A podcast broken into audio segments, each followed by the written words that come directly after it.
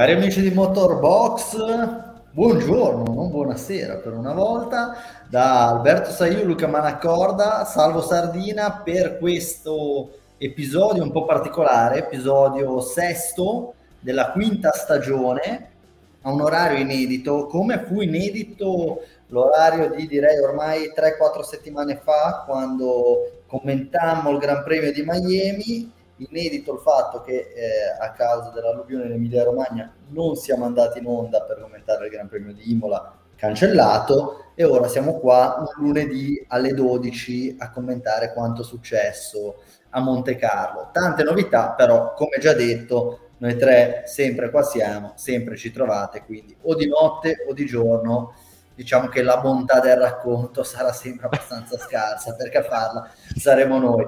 Allora Luca, che peraltro eri con me in quel di Monte Carlo e ti vedo ancora con questa bella bronzatura da, da uomo benestante, non da paddock. Po- da paddock, da prova. vedere che eravamo. Pro, pro, prova provata, prova ah, provata ma, del fatto che Manacorda ha rubato qualcosa nel, ma scusami, ma quindi ti, realtà... ti, hanno dato il regalino anche Manacorda? Allora, siccome si punta al carbon plastic free, carbon neutral in Formula 1, in sala stampa per bere adesso danno, eh, regalano queste simpatiche borracce che uno si va a riempire al boccione. Che però puoi usare soltanto al Monaco Circuit, perché eh, per esempio eh. in un'altra pista non puoi usarla. Eh, bisogna vedere adesso nei prossimi Gran Premi se ci saranno regali simili. Io penso di sì, ormai il trend Posso è quello. Dirti, io ho borracce di Gran Premio Catalogna, Abu Dhabi, Monaco, eh. quindi plastic free, però tutti i Gran Premi ti danno una borraccia in alluminio, quindi alla fine io immagino che magari per i colleghi che fanno 24 appuntamenti, poi a, a fine stagione si, si, ritrovino con, non lo so, 500 borracce, però va bene così. No, diciamo una cosa sui gadget, eh, qua eh, voglio dire che Manacorda ha, ha spezzato il cuore probabilmente di un giovane tifoso, perché... è uso o comunque capita quando si va a vedere i Gran Premi che l'ultimo giorno distribuiscano anche la locandina al poster del, del Gran Premio, che devo dire quest'anno era anche secondo me discutibile, non era niente di, di eccezionale, non era un capolavoro, ecco il poster del Gran, dell'ottantesimo Gran Premio di Monte Carlo. Vabbè, io e Luca ne prendiamo uno, usciamo da, dalla sala stampa, passiamo dal paddock e vabbè, Salvo, tu lo sai, ma per chi non fosse mai stato a Monte Carlo, il paddock è molto piccolo, ricavato in uno spazio abbastanza angusto del porto. Tra l'altro è come se fossi in gabbia perché la, le persone da fuori ti vedono dentro, po- ti possono anche chiamare, ti possono chiedere delle esatto, cose. Esatto, eh. esatto. E tra l'altro quest'anno ha reso la cosa un po' più difficile perché ha messo tipo hanno scurato con, eh, con, tutta una serie di, eh, di, cartelloni brandizzati Formula 1, la parte bassa delle griglie, però le persone comunque tendono ad arrampicarsi okay. e, e, comunque salgono su dei cassoni, su delle sedie e riescono a vedere quello che succede all'interno di una parte del paddock ti chiamano, ti chiedono, eccetera, eccetera, e vedono me e Luca con un poster, col poster in mano, un ragazzino dice eh, can I have the poster, can I have the poster, io non ci penso nemmeno un attimo, gli do il poster, l'altro ragazzino, l'amico, chiede esplicitamente guardando Luca se poteva avere il poster e Luca gli ha detto no, it's for my girlfriend, punto. Finito, finito. Che tra l'altro è chiaro che non è vero perché ce l'ha detto c'era lui che se l'è appeso nella stanzetta eh, di no, fianco alle due lauree. Com'è? no, no, tra l'altro eh, avrei voluto rispondere Do you know what is the shape of the India? quando mi ha chiesto il post ma vabbè così dai insomma eh, Va bene, quindi è stato, è stato, un po', il Grinch per questi ragazzini che stavano lì sperando in un autografo in un cappellino di Leclerc qualcosa arrivati proprio disperati alle 8 di sera, l'ultima speranza era rappresentata da un anonimo giornalista italiano che gli facesse dono di un poster e Luca Manacorda ha detto no. Bello, Beh, per, peraltro è perfettamente nel cliché del giornalista eh, arraffone che sta lì a prendere tutti i gadget, a portare a casa quanto più possibile per, per, per farsi figo, no? per far vedere che c'è stato. Bravo Manacorda, sei veramente il nostro orgoglio. per poi buttare via tu, perché poi uno certo, può certo. fare quello che vuoi, ma a parte due o tre robe veramente fighe che ti, che, che ti vengono omaggiate, che ti vengono regalate, poi tutta, sono cianfrusaglie, no? Però ecco. Sapete cosa penso però? Che questa introduzione alla puntata sia un po', dia un po' l'anteprima del fatto che... Cioè, cosa c'è da dire su questo Gran Premio alla fine? Ma infatti io volevo fare il gancio e, eh? e volevo eh, metterla così, no? Sapete chi altro ha detto nope nella domenica di Monte Carlo? E eh beh, l'ha detto Max Verstappen rispetto alla velleità degli altri 19 che corrono in Formula 1.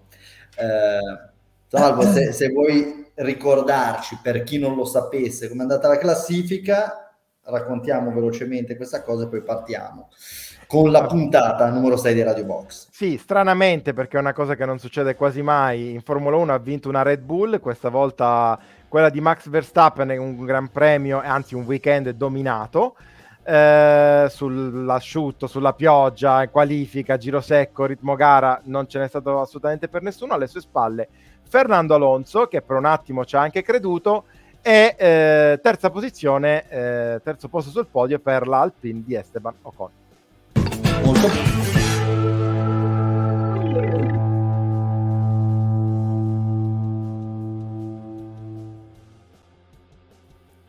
lo so che ti ho tratto in inganno, eh, pazienza, è andata così, ho mandato la sigla sullo slancio della classifica, ho pensato che fosse una, bello, una roba bello, bella, bella, bella, bella, Perché in questa Formula 1 bisogna prendere decisioni veloci e se si aspetta un giro in più, un secondo in più si rischia di sbagliare. Allora, partiamo da chi ha vinto, da chi ha perso, dal sabato, dalla domenica. Punto di domanda, diciamo che in linea di massima si dice che il Gran Premio di Monte Carlo, sempre che tu non guidi una macchina rossa, in linea di massima potresti vincerlo o, o per l'80% dovresti riuscire a vincerlo al sabato o perderlo al sabato. E fondamentalmente così è stato anche stavolta perché nonostante il Gran Premio ci arriveremo tra un attimo è stato per gli standard di Monte Carlo anche abbastanza vincente e eventful pieno di situazioni particolari. Poi eh, i primi tre così sono partiti così sono arrivati e la gara effettivamente è stato un lungo corollario di quelle che sono state probabilmente le qualifiche più belle dell'anno. Quindi facciamo un passo indietro, arriviamo al sabato. Eh, nonostante la Red Bull abbia dimostrato dall'inizio di questo campionato di averne di più, forse in qualifica sul giro secco c'è la possibilità, ora per la Ferrari, ora per la Red Bull, probabilmente anche per Mercedes, prima o dopo all'interno di questo campionato, di creare un challenge e di mettere effettivamente eh, le vetture di Milton Keys in qualche difficoltà. Eh, Fernando Alonso c'era quasi riuscito e poi Max Verstappen eh, in maniera incredibile è riuscito a portarsi a casa anche questa pole position e di fatto poi a ipotecare un gran premio visto anche il passo della sua Red Bull. Salvo, tu come hai visto il, il sabato e pensi, ti faccio subito questa domanda, che se le qualifiche fossero andate diversamente Verstappen non sarebbe riuscito a vincere la gara o comunque quello che abbiamo visto ieri è stato così chiaro che probabilmente la qualifica quest'anno non avrebbe fatto così tanta differenza. Ma eh, guarda, parto da, da quest'ultima domanda. Eh, verrebbe eh, da dire che la qualifica non avrebbe fatto la differenza, però eh, in realtà eh, abbiamo una, una storia di Gran Premi di Monaco che sono decisi eh, da quella che è la track position, no? dall'ordine delle macchine eh, in pista dopo la prima curva, banalmente, perché poi oltre alla partenza c'è anche, oltre alla qualifica c'è anche da fare la partenza, ma tendenzialmente dopo uh, curva 1 diciamo che il risultato spesso si consolida a meno che non succeda qualcosa di particolare, tipo cambi meteo come è successo ieri o come è successo anche l'anno scorso. Detto questo, io eh, appunto ti ricorderei, ma te lo ricordi sicuramente anche tu, eh, che nel 2018 eh, Daniel Ricciardo ha vinto la gara con 10 macchine che lo spingevano perché lui non aveva più la parte ibrida del motore, aveva perso tipo 200 cavalli e nonostante questo andava pianissimo, nonostante questo è riuscito a vincere la gara. Per cui penso che se Verstappen non avesse fatto la pole position non è detto che non avrebbe vinto perché poi la gara è stata piena di eventi, però sarebbe stato molto molto più difficile di come poi effettivamente eh, non è stato. Eh, credo che a quel punto se Fernando avesse fatto la pole position sarebbe stato lui il grande favorito per la vittoria. Eh, per quanto riguarda la classifica, eh, scusami, la qualifica, come l'ho vista? Tu hai detto la più bella dell'anno, quello senza dubbio, senza, cioè, eh, diciamo che eh, le, le, anche le, mh, i precedenti non erano particolarmente entusiasmanti, forse soltanto quella di Baku è stata davvero una bella qualifica, vincente, un po', eh, un po tirata. Ti direi che forse quella di ieri, eh, quella di sabato, è stata una delle qualifiche più belle degli ultimi anni, perché così tirata, così incerta e con un gesto tecnico così eclatante da parte di Verstappen, di fatto poi eh, che, si è manifestato nelle ultime due curve, eh, io sinceramente faccio fatica a, a ricordarne. Ehm, ed è secondo me emblemia- emblematico. E chiudo il video che ha postato la Formula 1 eh, sabato stesso, se non sbaglio, con un confronto eh, dell'onboard tra Fernando Alonso e, e, Max Verstappen. Verstappen è indietro di due decimi alle piscine, cioè due decimi in tre curve.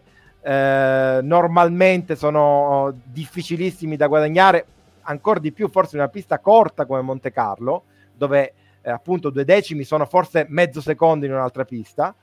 E, e lui l'ha fatto in una curva soltanto, la rascassa entrando fortissimo, non si sa come, ha sfidato le leggi della fisica, è riuscito comunque a, a chiudere quella curva, a entrare a una velocità pazzesca e a, a, dare di fatto due decimi e mezzo ad Alonso, che poi ha chiuso il giro dietro di 80 millesimi, una cosa del genere. Quindi devo dire un gesto tecnico clamoroso, uno dei, dei giri da qualifica più belli che io abbia mai visto da, dalla TV, ovvi- eh, evidentemente, visto che io, a differenza vostra, non ero lì.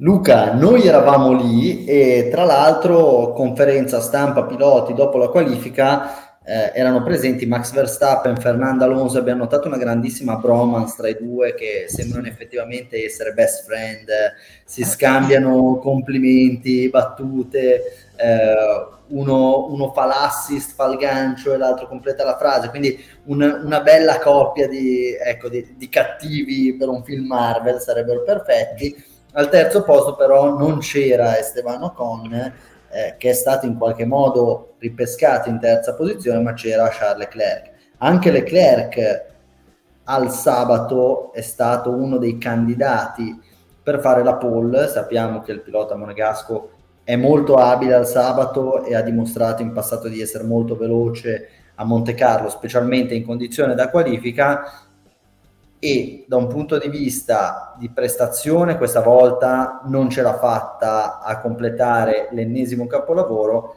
e poi c'è stata anche la penalità. E qua apriamo la parentesi FIA che ci ha messo quattro ore a decidere se penalizzare o meno Leclerc che l'ha relegata in sesta posizione. Come giudichiamo il sabato di Leclerc e poi dopo eh, magari passiamo alla domenica perché direi che non è stato sicuramente un weekend positivo per Ferrari. Beh, diciamo che come abbiamo fatto notare sabato, sappiamo che c'è questa maledizione di Leclerc nella gara di casa che non riesce a salire sul podio e quest'anno invece di eh, accadere qualcosa la domenica è caduto già il sabato perché quando abbiamo visto le immagini dell'impeding abbiamo praticamente in sala stampa tutti sapevamo che sarebbe arrivata la penalizzazione, non capivamo tra l'altro perché farci aspettare così tanto per una decisione che sembrava inevitabile. Tanto che ci è venuto il dubbio che stessero cercando un modo per evitare di penalizzare Leclerc, visto che era la gara di casa, e lasciarlo al terzo posto. Magari l'hanno, l'hanno pensato, ma era effettivamente così palese che non era possibile purtroppo non penalizzarlo. E, ehm, è chiaro che lì a quel punto il weekend di Leclerc è, è stato definitivamente compromesso perché dal sesto posto risalire a Monte Carlo anche in casi di pioggia così è molto molto difficile. Quindi niente, il problema lì con Norris diciamo che alla fine la colpa anche ascoltando le comunicazioni radio più che del, del pilota stesso ovviamente è stata ancora una volta del muretto Ferrari perché non l'hanno avvisato fino a quando praticamente Norris non era già dietro nel tunnel e quindi ancora una volta la Ferrari a Monte Carlo, e solo, stiamo solo parlando del sabato, non è stata sicuramente impeccabile, anzi si è resa protagonista di un errore decisamente grave, perché è costato un probabile piazzamento sul podio. Ah, è costato un podio e la cosa assurda è che sarebbe anche potuto costare una vittoria perché Leclerc era lì, era un decimo dalla pole. non era così distante, quindi pensate cosa sarebbe successo se la Ferrari avesse perso l'ennesimo Gran Premio di Monte Carlo per un pasticcio di questo, di questo tipo. Un errore sicuramente molto bra- eh, grave che però vabbè, eh, fondamentalmente ha privato Leclerc eh, di un podio, ma direi che è un qualcosa di tollerabile ancora nel, nella grande economia di quello che invece sarebbe potuto essere perdere una vittoria. Allora ragazzi, io passerei alla domenica e, e, come abbiamo già anticipato, poi purtroppo Monte Carlo si dice che la gara si fa più al sabato che alla domenica, quindi abbiamo dovuto fare questo lungo preambolo solo sulla qualifica, ma serve anche un po' capire quello che è successo la domenica. Alla domenica abbiamo visto una gara molto interessante, specialmente perché i primi hanno deciso di partire con mescole differenti. Di fatto Verstappen e Esteban Ocon che partivano primo e terzo erano con gomme medie, Fernando Alonso era con gomme hard. Un qualcosa di particolare anche perché in molti si aspettavano che Fernando avesse potuto provare, avrebbe potuto provare un attacco magari nei primissimi giri alla prima curva, quindi diciamo in maniera un, così deduttiva si poteva immaginare che il pilota spagnolo magari avesse provato, potesse provare a partire con delle mescole ancora più morbide. In realtà ha deciso, sperando giusto appunto nella pioggia, di aprire quanto più possibile la finestra del primo stint per vedere se eh, magari si fossero venute a creare le condizioni per sfruttare un po' di caos. Quindi Verstappen parte, mantiene la testa e apre un bel gap. A questo punto, salvo si viene a creare un po' una lotta strategica basata più che altro sull'attesa, perché effettivamente fino al cinquantesimo giro tutti i piloti di testa stavano aspettando che succedesse qualcosa. Tu come hai visto questa prima fase di gara?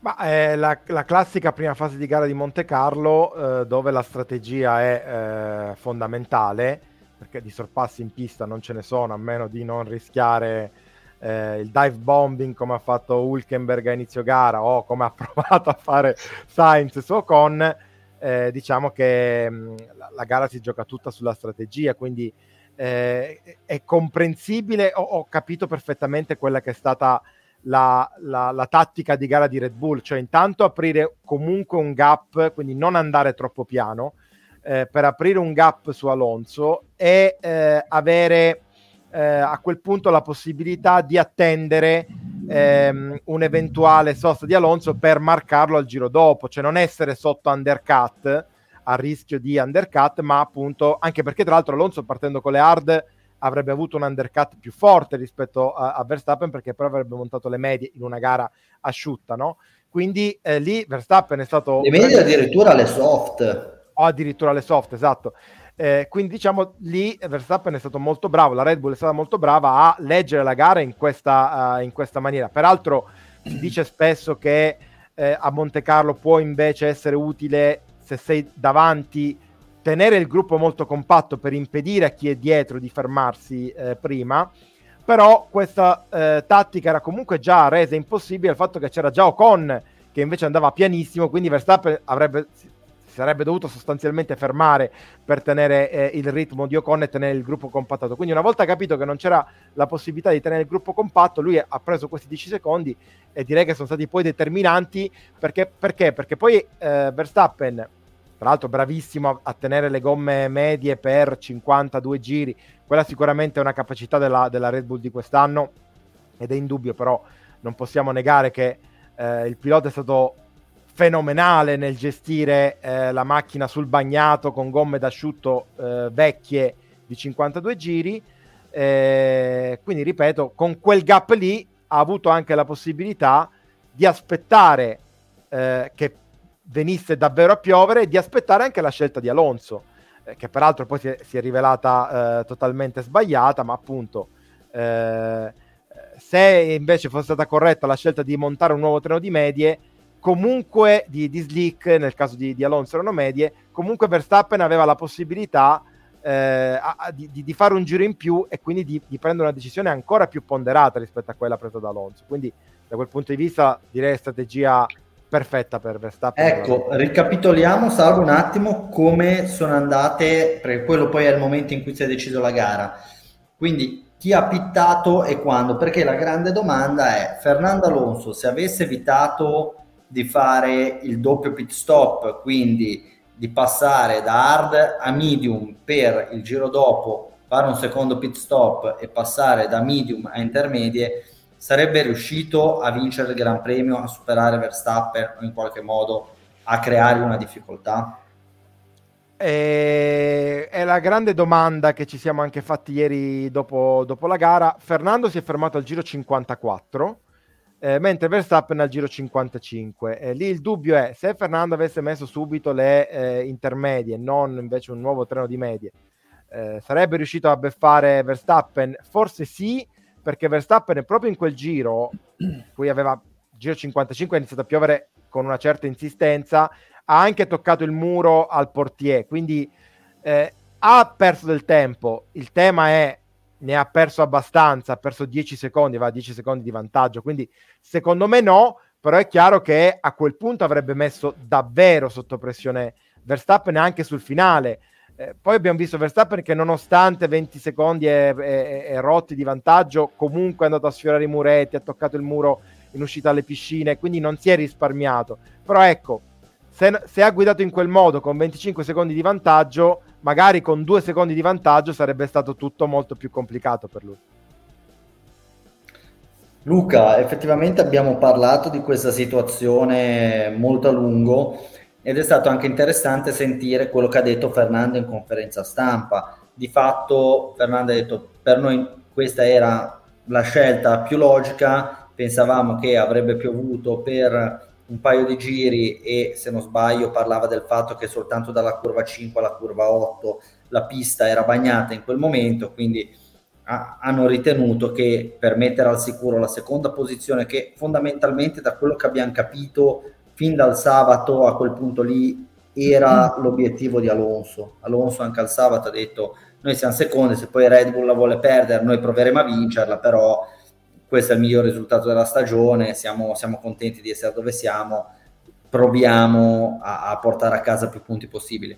Ma eh, tornando indietro, Alonso ha detto dal nostro punto di vista ritenevamo che quella fosse la scelta giusta anche perché poi avessimo dovuto fare un secondo pit stop, avevamo comunque il gap su Ocon per fare il doppio pit stop e passare alle intermedie. Quindi ritieni che questa sia la spiegazione corretta, che abbiano giocato la carta della sicurezza o, o ritieni che proprio sia stato un errore da parte di Aston Martin? Diciamo che in questo contesto, posto che ci, ci torneremo a riguardo, son, mi sono sembrati essere molto Ferrari in questo operare, cioè hanno guardato più dietro, sono stati più attenti a cercare di non perdere posizioni che a cercare di guardare davanti, perché giro 54 comunque c'era già chi come Ocon, Hamilton, lo stesso Russell che se non avesse fatto quell'errore avrebbe recuperato molte posizioni, erano passati su gomme intermedie. Loro non hanno voluto rischiare e hanno perso secondo me una grossissima occasione. E c'è da sottolineare però come il fatto appunto che sia Alonso che la squadra hanno ritenuto di aver operato nel modo migliore, non c'è stata quindi nessuna polemica e quindi io alla fine contenti loro, cioè alla fine anche da fuori lo si può capire, nel senso comunque Aston Martin, secondo posto a Monte Carlo, ci tiene a prenderlo. Eh, anche perché poi nella classifica costruttori hanno la Mercedes che sta tornando sotto, adesso è un punto, quindi col fatto che loro hanno Stroll ultimamente si è un po' perso, sono punti pesanti quelli che si sono giocati però io, insomma, cioè, mi, mi, ha quasi stupito il fatto che Alonso ieri fosse così, diciamo, da questo punto di vista remissivo, cioè proprio si è accontentato di questo secondo posto, non ha avuto nulla da ridire a riguardo. Magari se oggi si, si riguarda la gara o guarda un po' l'andamento dei tempi e tutto, un minimo di rimorso viene anche lui.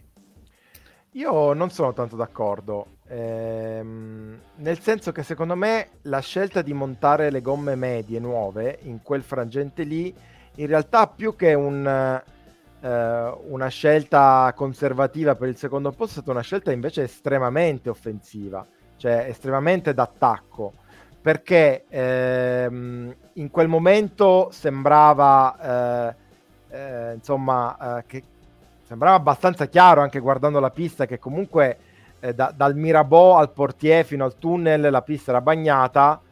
sembrava chiaro insomma che tutti quanti facessero grande fatica. Loro avevano in più la, la carta del, del, mettere le medie, non le hard, eh, e quindi in quel modo con un treno di medie nuove che in teoria dovrebbe darti un po' più grip su una pista fredda, bagnata, forse spingere anche Verstappen invece a mettere le hard, in quel caso lui avrebbe dovuto mettere le dure e andare ulteriormente eh, in difficoltà. Aggiungo anche un'altra cosa, ehm, che l'Aston Martin, perché sto, sto, adesso guardando, mi sono andato subito a recuperare la, la schermata delle, delle, gomme Pirelli dei, dei, dei, pit stop. Aston Martin aveva già i dati di come andava fino al giro 53, cioè quello prima della sosta di Alonso, la gomma intermedia. E non stava andando particolarmente bene perché Stroll stava facendo fatica e poi tra l'altro è andato pure a muro nonostante le gomme intermedie. Eh, poi per carità possiamo dire che Stroll forse non è un grande metodo di paragone, però insomma loro in casa ce li avevano i dati dell'intermedia. Qui secondo me hanno, hanno provato a pescare il jolly dal mazzo piuttosto che dire invece facciamo una scelta conservativa. Hanno visto che dietro avevano il margine per fare eventualmente una sosta in più e ci hanno provato. Quindi secondo me più che una, una scelta di difensiva è stata una scelta invece di, di attacco, come dire proviamo la carta perché se smette di piovere noi la gara la vinciamo. Poi non è andata bene, eh, ovviamente, però eh, ci hanno provato. Però diciamo che alla fine perdere la gara di 3-4 secondi o perderla di 27 esatto. cambia poco se arrivi, se arrivi in seconda posizione, tanto più che poi è il miglior risultato direi dalla vittoria di Sergio Perez in, in Bahrain questo, quindi sì siamo abituati ora a vederli salire sempre sul podio, ma un secondo posto è, è oro che cola. Poi per Fernando, eh, nello specifico, visto anche che, per carità, è difficile che arrivi secondo nel mondiale e sarebbe già tanto se riuscisse ad arrivare terzo a fine anno, però vede avvicinarsi anche il secondo posto di Sergio Perez, che invece a Monte Carlo Luca ha, fatto malissimo, malissimo. Sì, eh, Perez a Monte Carlo ha fatto malissimo e da una parte ha anche danneggiato la Red Bull per quanto riguarda il fatto che ha concesso agli avversari di studiarsi per bene il fondo della Red Bull, quella è stata una cosa molto discussa sabato. Eh, Toto Wolf si era arrabbiato al mattino quando hanno sollevato la, la vettura di Hamilton alla Mirabeau e diciamo che al pomeriggio si è rifatto con gli interessi perché hanno sollevato quella di Perez e tutti si sono presi le foto e se le stanno già studiando alla grande per eh, andare a copiare i segreti del fondo Red Bull che poi è una delle cose più interessante degli altri team da poter copiare per cercare di capire perché l'RB19 va così tanto più forte rispetto a loro.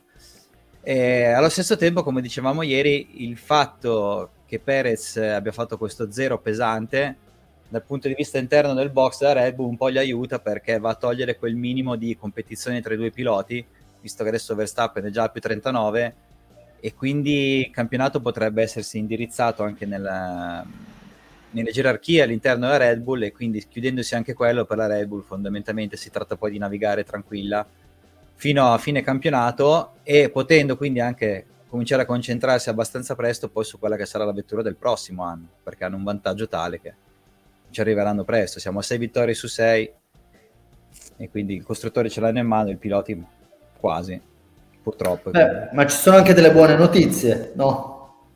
No, no. va bene cioè, quindi eh, il, col tuo intervento di 2 minuti e 30 secondi hai ipotecato il campionato 2023-2024 forse, forse oltre, non ti facciamo più parlare se no arriviamo al 2030. Fino al 2026 ragazzi, ne riparliamo con i nuovi motori e il nuovo regolamento. Va bene, allora, la prossima puntata la facciamo nel 26.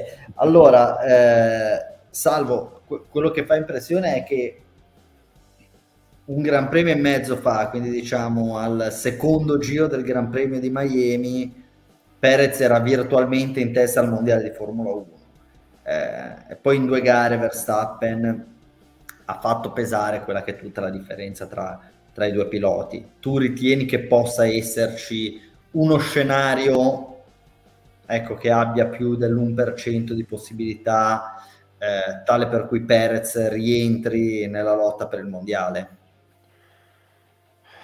Eh, adesso io non, non, la voglio tirare a Verstappen e ci mancherebbe altro. Però chiaramente la, la, Formula 1 è di per sé uno sport pericoloso, imprevedibile, eccetera. Voglio dire, nel, fino a, a, a Silverson 99 avresti mai detto che il, il pretendente al titolo da, per la Ferrari sarebbe stato Eddie Irvine. No, chiaramente non, non, l'avresti mai detto e invece poi se l'è giocato fino all'ultima gara. Quindi temo che, eh, eh, insomma, a meno di eh, clamorosi colpi di scena e situazioni assolutamente impronosticabili, eh, non, Perez abbia appunto quell'1% lì semplicemente perché guida una Red Bull, però come hai detto tu, eh, Verstappen nelle ultime due gare eh, in due circuiti che non potrebbero essere più diversi tra loro per asfalto, per eh, mm. appunto velocità medie, possibilità di sorpasso, ha dimostrato di essere di forse due categorie superiori rispetto a Perez. Non che avesse bisogno di dimostrarlo perché penso che fosse già chiaro da, dagli anni scorsi, eh, però ecco, eh, penso che i bollenti spiriti anche di papà Perez che qualche giorno fa diceva ah sono come Senna e Prost in queste ultime due gare si stiano un po' raffreddando. Eh, no, perché non hai sentito come Bruno Senna e, e Prost. Era ah, ok, ok, ok, ok, allora sì, allora sì. eh, va bene, allora terzo posto per eh, un re di vivo Esteban Ocon che, che dimostra ancora una volta di essere un gran bel pilota. E diciamo che Ocon è riuscito facendo il massimo in qualifica, tra l'altro a due minuti dalla fine delle qualifiche era in pole position provvisoria. Quindi sa- sarebbe bastato un Leclerc a muro, non lo dico perché Leclerc Leclerc, ma perché è una condizione che in qualifica succede abbastanza di frequente e Ocon sarebbe partito davanti con un'enorme chance di vincere, di vincere il Gran Premio di Monte Carlo diciamo che ha fatto un capolavoro in, in, qualifica, in gara non ha sporcato il foglio, però come hai detto tu Salvo prima, nonostante andasse un secondo più piano di tutti gli altri, è riuscito a portare a casa un grande risultato. Eh, non voglio influenzarti facendo questa domanda perché mi sembra quasi retorica. Eh, ritieni che questo possa essere un punto di svolta nella stagione dell'Alpine di Esteban Ocon o ritieni che sia un, così, una situazione episodica? Credo che sia una situazione episodica. D'altronde a Monte Carlo abbiamo spesso visto dei risultati clamorosi, anche senza gare caos, no? eh, senza ricordare la vittoria di Pani e cose del genere. Però, vuoi dire, cos'era l'ottavo, il nono posto di Bianchi con la, con la Marussia nel 2014, credo. Eh, è, è, assolutamente eh, ce lo ricordiamo tutt'oggi, era un risultato meritato in pista, non, di, non dipendente da situazioni strane, ma che poi però non ha... Sì, dai, tutto sommato, una gara abbastanza... Sì, no, lì se non sbaglio ci fu una safety car eh, sì. estremamente favorevole che lo fece passare tipo dal quattordicesimo al, al nono, po- cioè comunque una situazione particolare. Ecco. Sì, però diciamo ecco che eh, tendenzialmente io non direi che la, l'Alpine secondo me eh, è in grado adesso di lottare lì davanti per il podio. Ehm, quello che eh, volevo dire è che però eh, insomma eh, eh, Ocon ehm, non è vero che non avesse il passo per stare eh, per andare forte, nel senso che se poi noi andiamo a guardare la gara di Ocon, è, all'inizio è stato un secondo e forse anche più di un secondo al giro più lento, ma quella era la classica tattica di Monaco, no? tenerli tutti lì dietro, perché tanto lui era terzo, ma in realtà era come se fosse primo, cioè il suo risultato eh, er-, era quello lì. Si è difeso con le unghie e con i denti, peraltro occupando la, stra- la pista in maniera fenomenale. Lui in questo è bravissimo, è veramente un, un cagnaccio quando lo devi sorpassare. Eh, però poi quando gli hanno detto di spingere poco prima del, del, suo pit stop, aveva preso un gap di un paio di secondi su, su Sainz. Quindi in realtà io ho avuto l'impressione che l'Alpine ieri ribadisco ieri, ne avesse di più della Ferrari. Per me la Ferrari ieri non è stata quarta forza in pista, è stata quinta forza in pista. Quindi direi che è episodico, però ieri l'Alpine ne aveva per fare quel risultato lì, non è stato un, un, un, un jolly pescato dal mazzo. Certo, certo. Luca, te che idea ti sei fatto?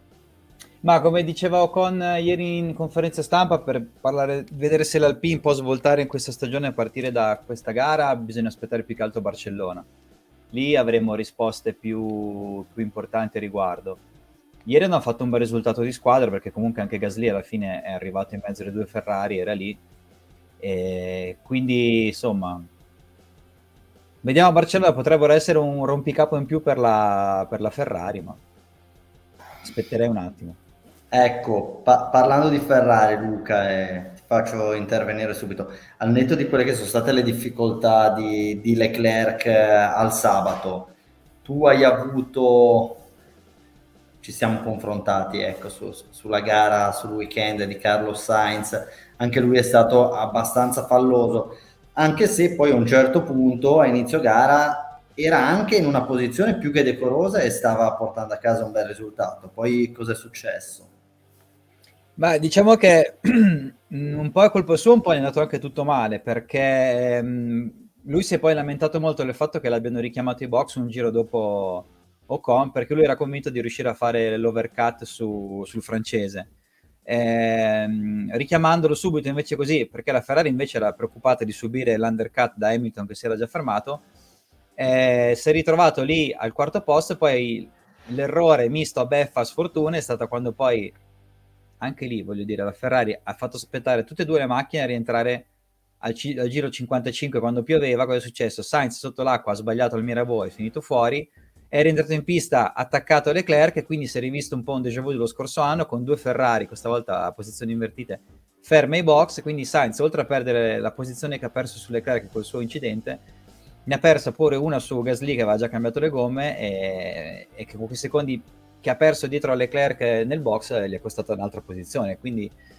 un mix di errori suoi e del muretto che tutto assieme hanno portato l'hanno portato ad essere l'unico pilota nelle prime posizioni ad aver perso posizioni in una gara che comunque è stata movimentata dalla pioggia. Quindi per lui e per la Ferrari ancora una volta insomma un disastro, anche se meno, meno evidente dello scorso anno perché non partivano primo e secondo, però insomma.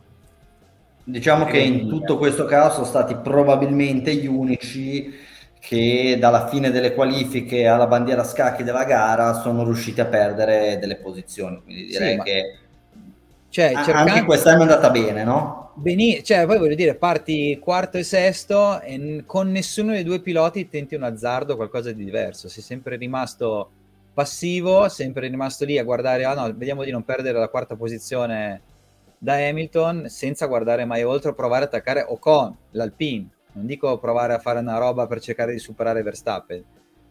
Ma sapete insomma... che da questo punto di vista a me Sainz non è dispiaciuto Ah, lui ci ha provato con Ocon in più, in più modi. Sì. Ci ha provato in sì. pista e ci ha provato risparmiando le gomme perché voleva fare l'overcut. Non gliel'hanno fatto fare. Sì, però allora eh, l'overcut ieri eh, a me è sembrato chiaro che non funzionasse.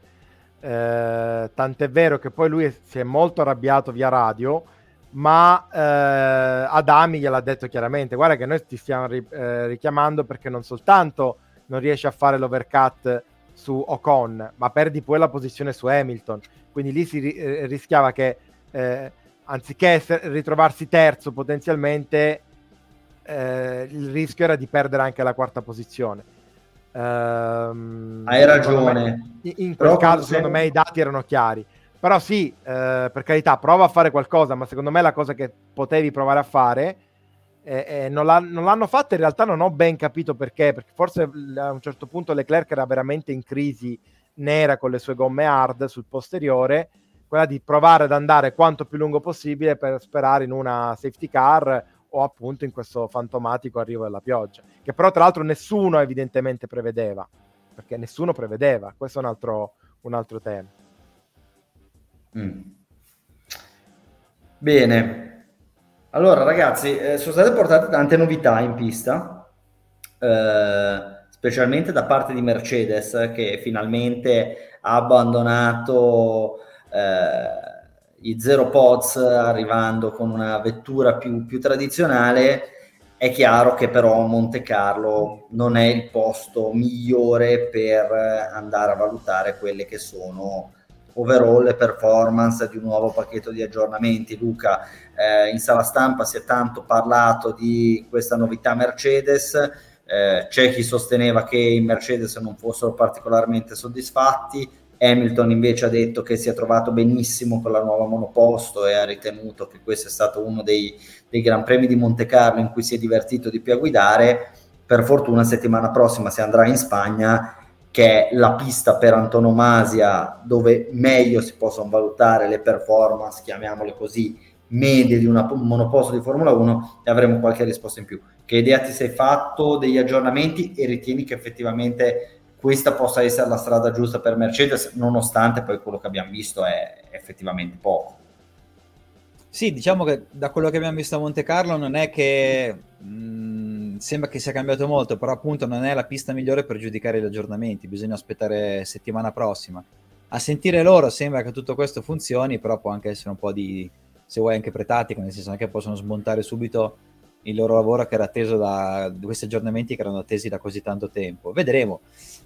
Vista così, eh, eh, anche dal punto di vista estetico, non è che sia proprio bellissima la nuova versione della Mercedes, però insomma, se funzionasse, andrebbe bene anche fosse un po' bruttina. Mm, saremo a vedere in Spagna se eh, questo entusiasmo che hanno mostrato qua a Monte Carlo mh, avrà delle risposte concrete. Ecco. Ma ragazzi, vi volevo fare una domanda, visto che voi l'avete vista in azione dal vivo, ma io ho avuto l'impressione dalle foto, o comunque dalla TV, che questi, queste pance comunque siano eh, molto più, comunque più piccole rispetto a quelle di Aston Martin e di Red Bull. È un'impressione visiva eh, che ho avuto io dalla TV o effettivamente sono più piccole? Quindi comunque quel discorso dello zero pod è, è, è rimasto, seppur eh, adesso evidentemente eh, controbilanciato dal fatto che le pance ci sono.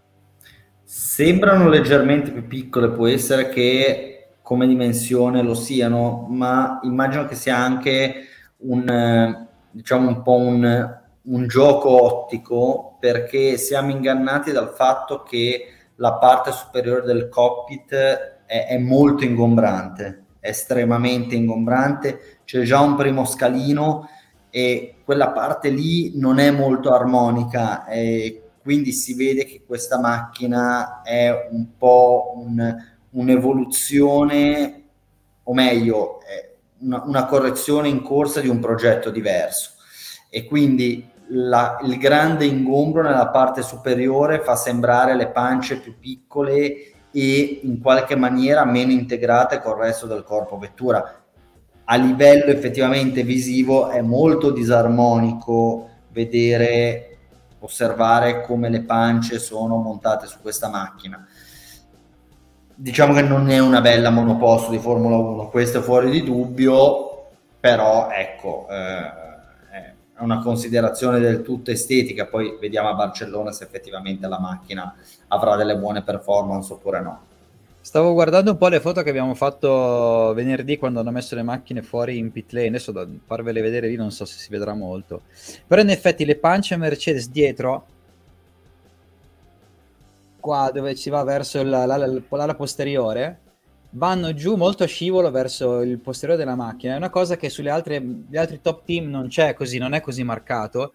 Ed è una cosa che tra le vetture in griglia, dicevano anche i colleghi, è più una roba che si è vista sull'Alfa Tauri, non una macchina che stia, diciamo, brillando per le prestazioni.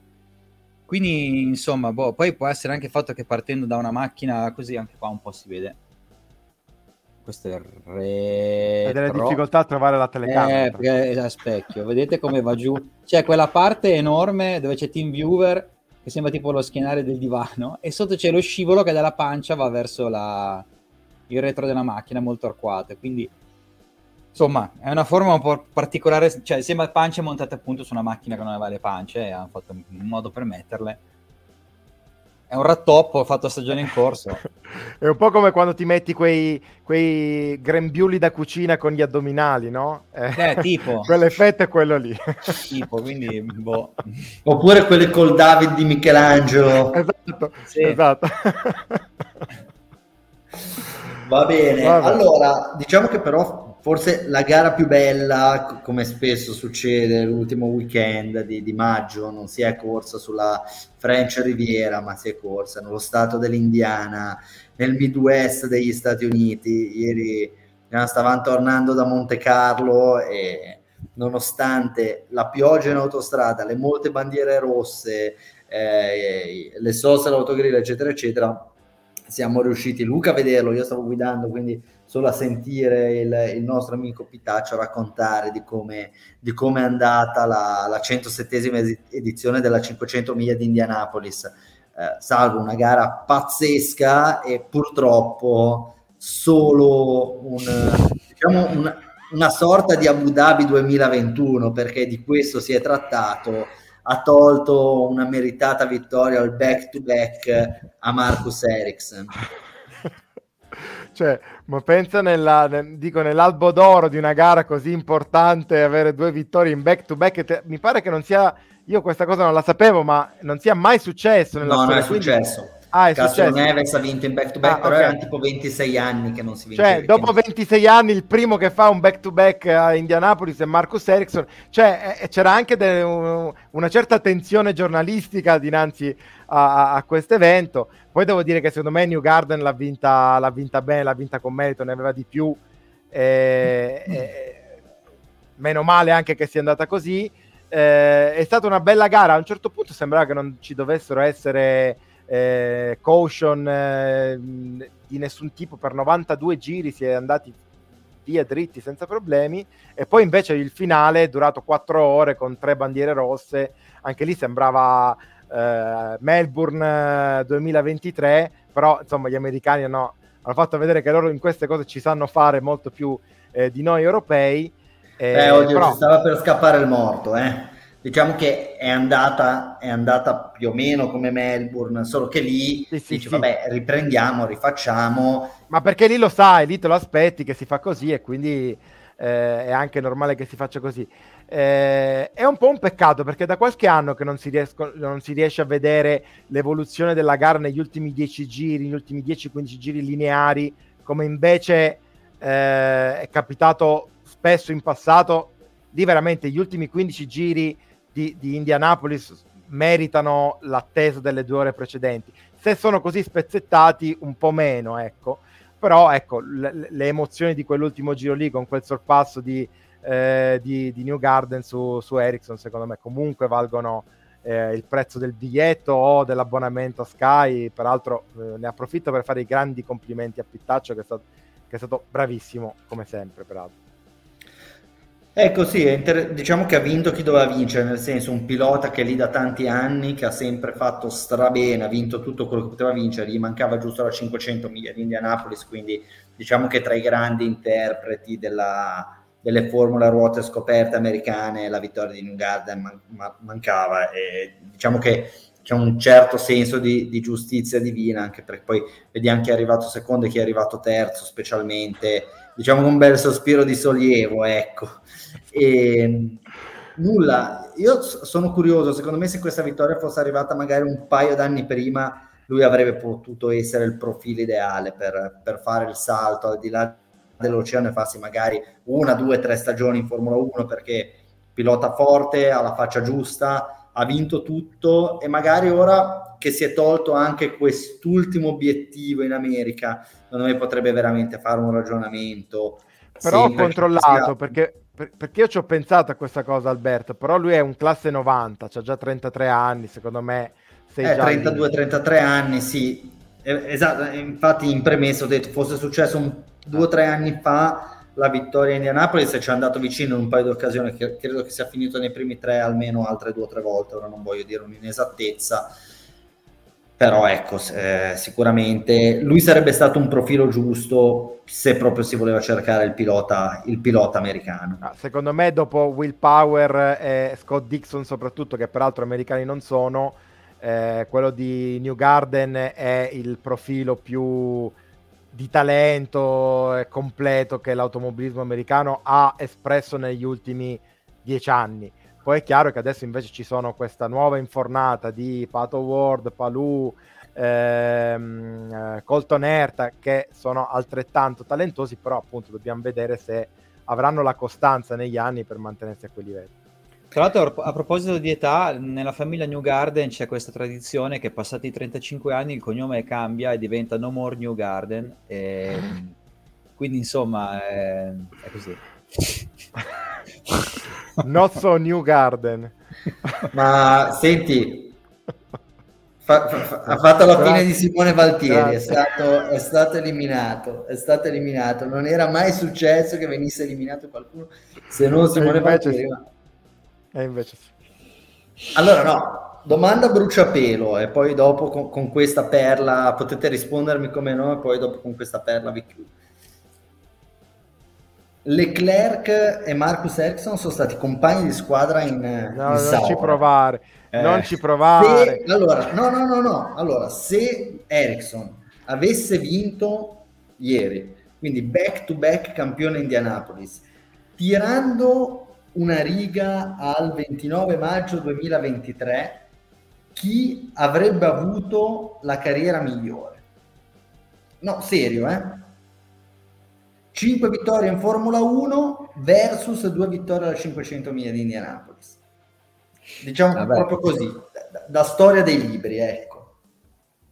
Eh, se consideriamo vi- eh, la vittoria di Indianapolis più prestigiosa di 5 vittorie casuali in Formula 1 probabilmente Ericsson resta il fatto che comunque sai l'altro guida una Ferrari con tutto il okay. prestigio anche di fama economico che ne comporta quindi io comunque eh, dovessi scegliere nei panni di chi stare e ipotizzo sempre un Ericsson eh, vincito- due volte vincitore della Indy 500 preferirei stare nei panni di Leclerc sono abbastanza d'accordo con te, però solo il fatto che ci sia un caso o ci sarebbe potuto essere un caso a riguardo, beh, la, la dice lunga su come poi alla fine due carriere che hanno preso due strade diametralmente opposte, quindi di fatto due compagni di squadra, uno silurato che si è ricostruito la carriera in America, l'altro portato giustamente, perché giustamente in palmo di mano come il messia di quello che poi di fatto è il team più prestigioso e più blasonato della storia della Formula 1, ancora per un po' perché... Della storia delle corse direi, eh. Delle corse, esatto. Però poi se andiamo a vedere forse la, la, la differenza potrebbe alla fine dei conti non essere nemmeno così, così ampia nel, nel, disegno più complessivo. Però diciamo che è il bello dello sport, ecco.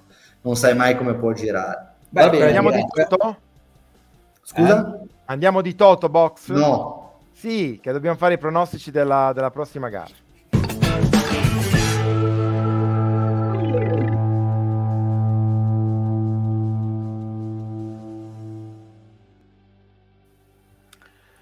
Eh, ho qua i risultati sotto mano, sott'occhio. Eh, Alberto hai fatto 6 punti a Monte Carlo con, eh, pronosticando Verstappen e Alonso sul podio. Verstappen vincitori, ne ho fatti 5, 1 per Luca e 2 per Simo.